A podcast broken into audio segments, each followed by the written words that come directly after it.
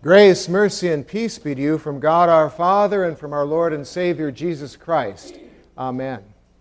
First of all, I'd like to just thank Pastor Brad for giving me the opportunity to once again stand before you and share the good news of Jesus Christ, especially on a day like today, which is Epiphany, which, which is just one of those special days in the church that emphasizes so much who Jesus is, what Jesus does, how Jesus came and uh, how He has touched each of us in our hearts and in our minds.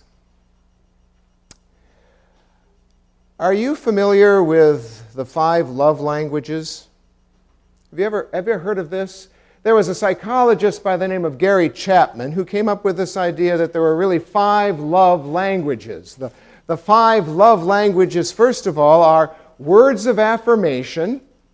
That's one, you know, speaking words that uh, compliment. It's a way of showing love. The second is time that's spent with people. That's another measure of, of commitment or love. The third is giving gifts. The fourth is acts of service that are done for others. And the final love language that he mentions is that of touch. Now, I'm not sure well, by, by the way, these love languages are not real languages. They are kinds of behaviors that we engage in, first of all, in order to express our own emotion and affection for others, but we'll have a tendency toward one being more dominant for ourselves. And as a result, we not only try to express affection by, those, uh, by that language, we also expect others to show their love to us by that same language. Well, I'm not sure what my own love language is, but I know what my wife's love language is. My wife's love language is giving gifts. She loves to give gifts.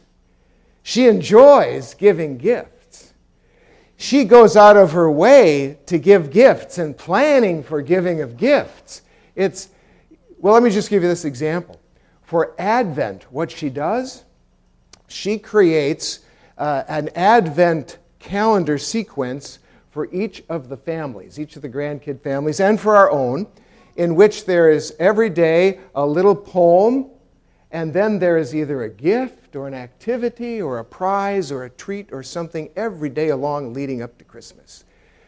Jenny just loves to give gifts.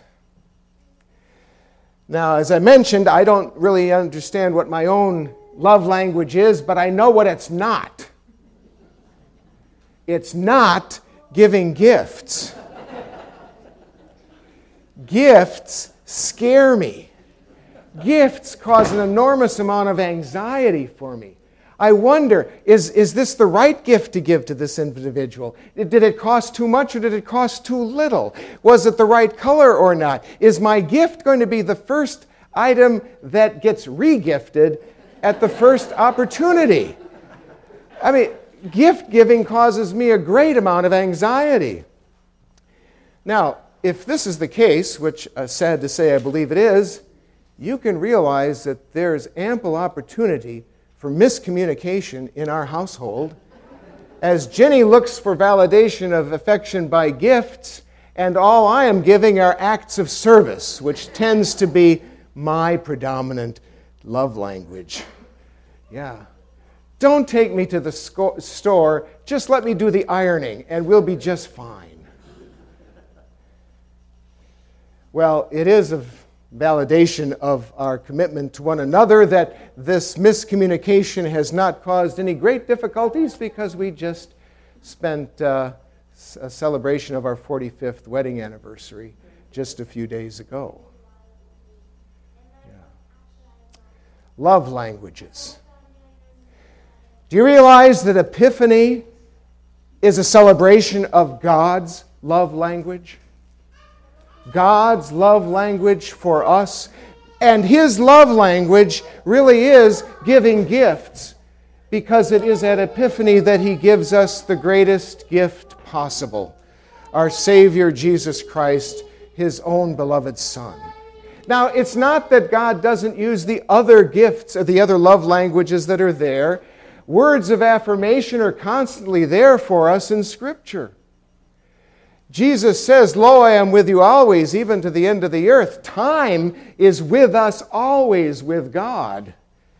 And uh, acts of service, well, the whole life of Jesus' ministry is one constant act of service being done on our behalf.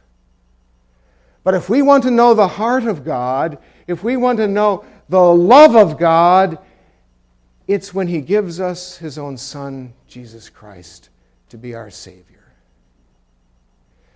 Now, what's interesting about Epiphany is that we have this marvelous account of the wise men coming from the east in order to worship the newborn king.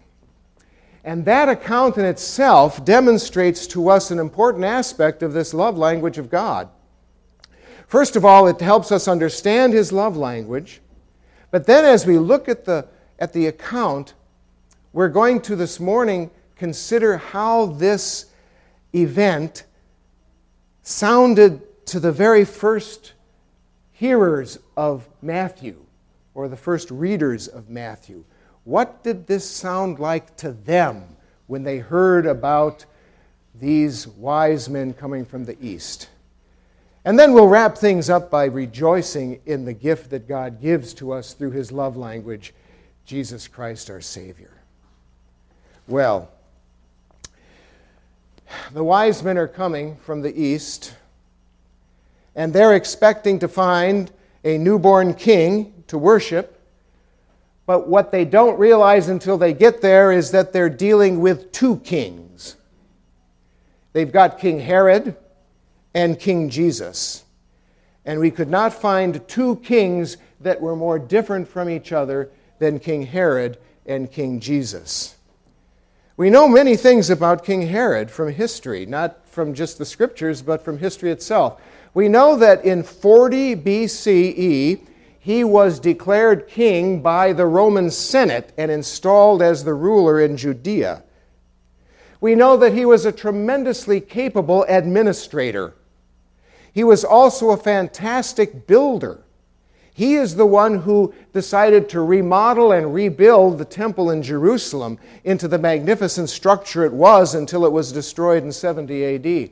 He's the one who built the magnificent harbor at Caesarea Maritima on the shores of the Mediterranean Sea and used, in order to accomplish this, a never before done technique of. Uh, they found a type of concrete that hardens underwater.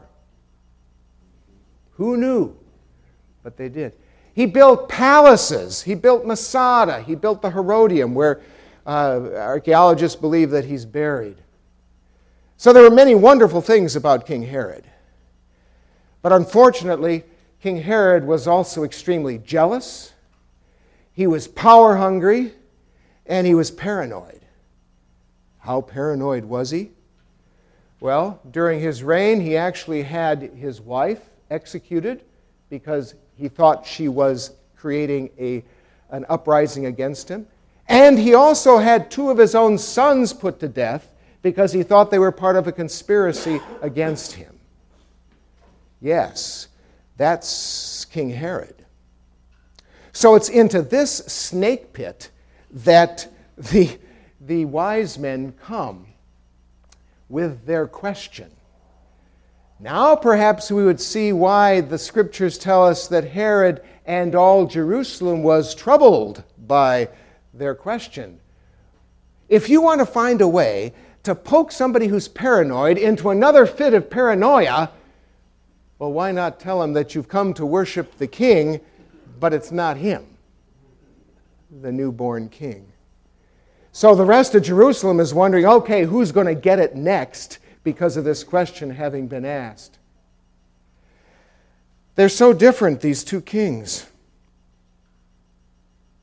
King Herod, world renowned King Jesus, unknown even in the village where he's born. King Herod, powerful. King Jesus couldn't even get a room in the, whole, in the village where he was born. King Herod, He has the resources of the Roman Empire at his disposal. King Jesus, he needs protection at every turn of the story. King Herod, he builds palaces. King Jesus, well, at least he gets out of the stable and moves to a house before the wise men arrive.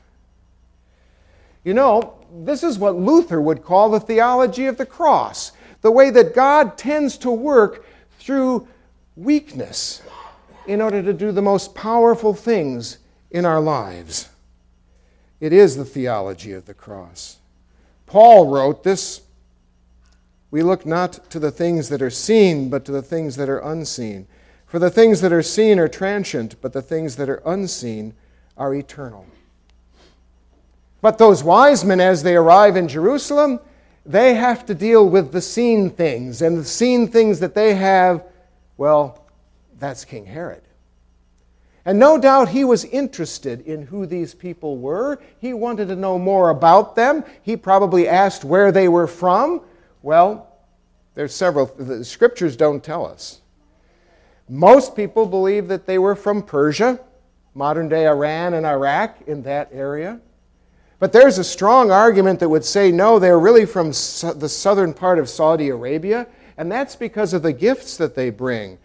Frankincense and myrrh were products of that southern Saudi Arabia region, not of Persia and Iran. And the gold, the major source of gold in that part of the world at that time, was actually in Sudan, more in the area of Africa.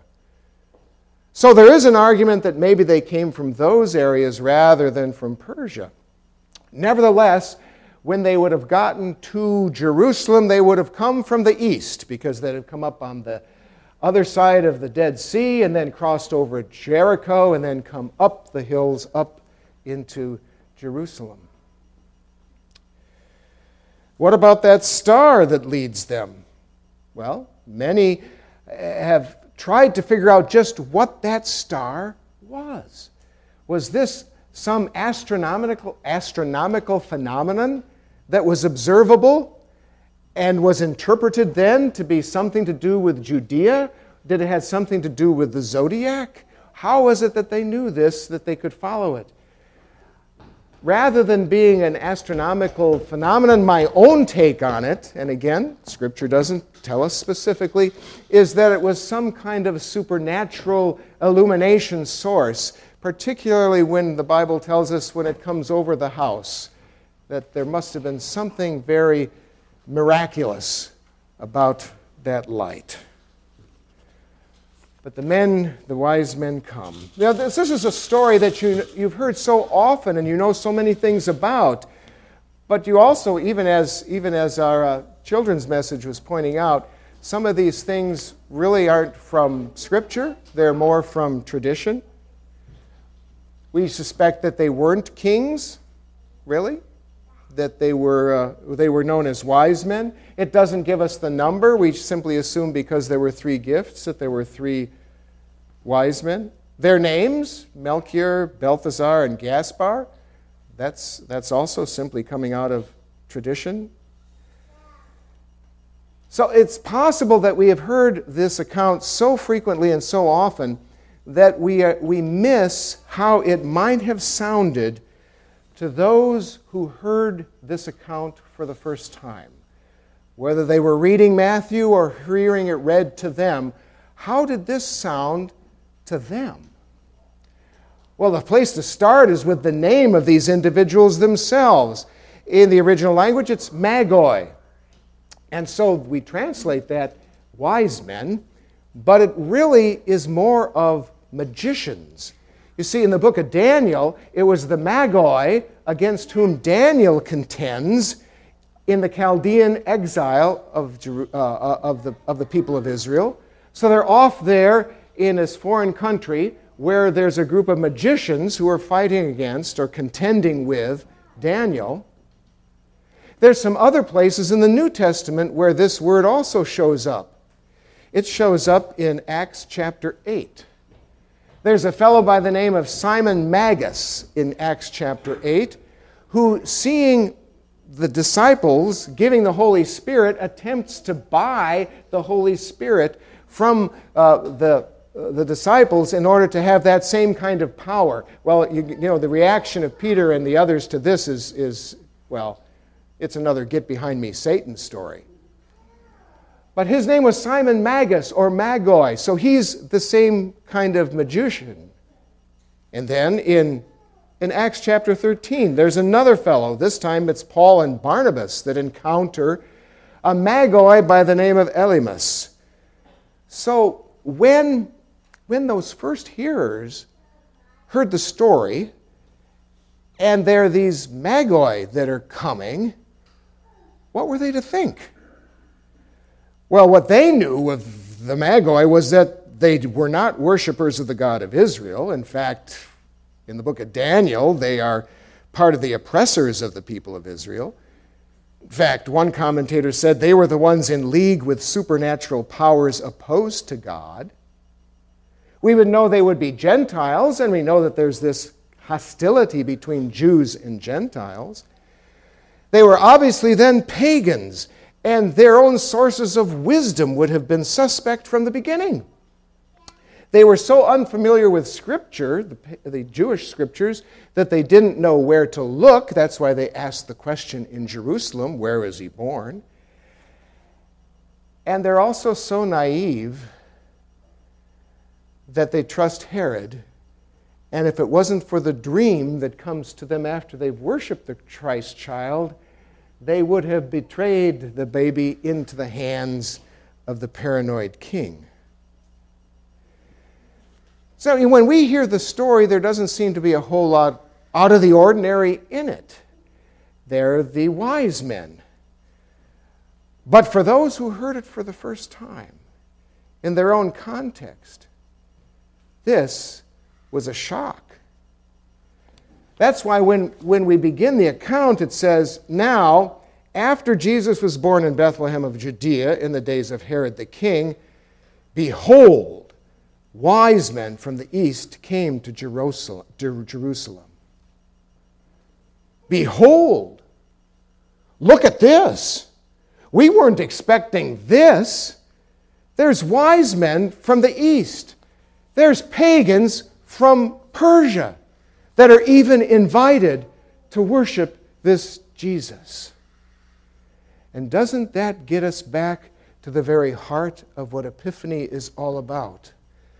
the love language of God for His creation, for His human beings, and for all His human beings. Not just one group, but for all groups. Not for just one race, but for all races. Not just for one set of peoples, but for all sets of peoples.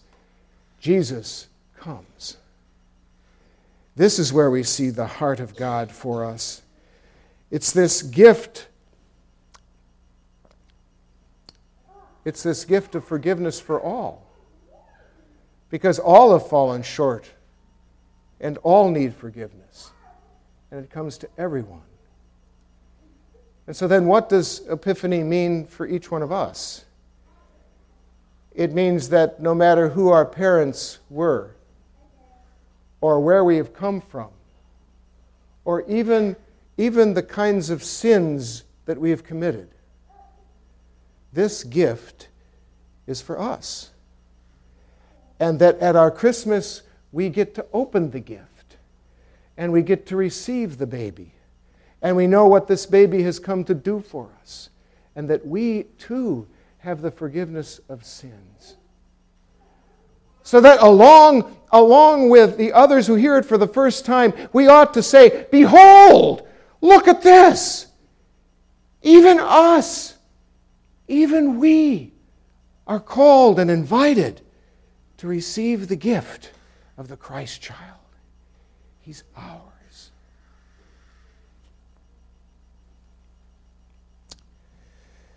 Yes, the Holy Spirit calls us to repentance. The Holy Spirit gives us faith. And in that faith, we have the Christ child. So it's appropriate then on Epiphany that we're here to worship Him, isn't it? Did you bring your gold? Have you got your frankincense with you? Is it all ready? Probably not. Well, the offering is coming up. There is a possibility for the gold part, but uh, I just have to share this too because it's so interesting about, about the wise men. You know, there's another place in history where the wise men show up. It's 600 years later. And this is the story about it. Now, um, the church of the, well, let's start this way. In the year 614 AD, the Byzantine Empire controls Palestine, but they're at war with the Persian Empire, and the Persian Empire is winning. They've swept into Palestine, and part of their program is to destroy all the Christian churches that they can find, which they're doing very, very well. They get to Jerusalem and they destroy the Christian churches there. They get to Bethlehem, the outside region around, and they're about to destroy the church of the Holy Nativity in Bethlehem, which had been built about 350 to 400 AD. But when they come inside, they see on the wall the, among, among the mosaics the wise men, and they're dressed as Persians. They assume this is the building for us. And so they did not destroy it. So to this day, because of the mosaic of the wise men in the Church of the Holy Nativity, that is the oldest church structure in all of Judea to this day. I was there in September. And you know, when anybody goes to Israel, this is what happens. For the next X men number of years, they're going to tell stories about their trip to Israel until all their friends and relatives say, Enough already, we've heard all that, stop it. But I'm not there yet. The other interesting thing about the church, uh, that church of the Holy Nativity, is that in the 1700s, the doorway was lowered to three and a half feet tall and the reason, this was in the 1700s, the reason they did that was to, to make sure that no horses or oxen or, or any other animals pulling carts could get in, because apparently this was a trouble. This was a problem they were having, was animals getting in. So now when you visit the Church of the Holy Nativity, you actually have to get down and crawl in like this and then stand up into this ancient, ancient structure. But in order to go into that church, you have to bow. Interesting. When the wise men arrived, what did they do? They worshiped the infant Jesus. They bowed before him and gave him their gifts. What could be more fitting for that to take place? Well, this is, this is God's love language. It's his gift, it's his son, Jesus Christ. And how fitting it is for us this day to join together in the worship of that Savior who's come to bring us all of God's good and gracious gifts. To him goes all praise and glory. In Jesus' name, amen.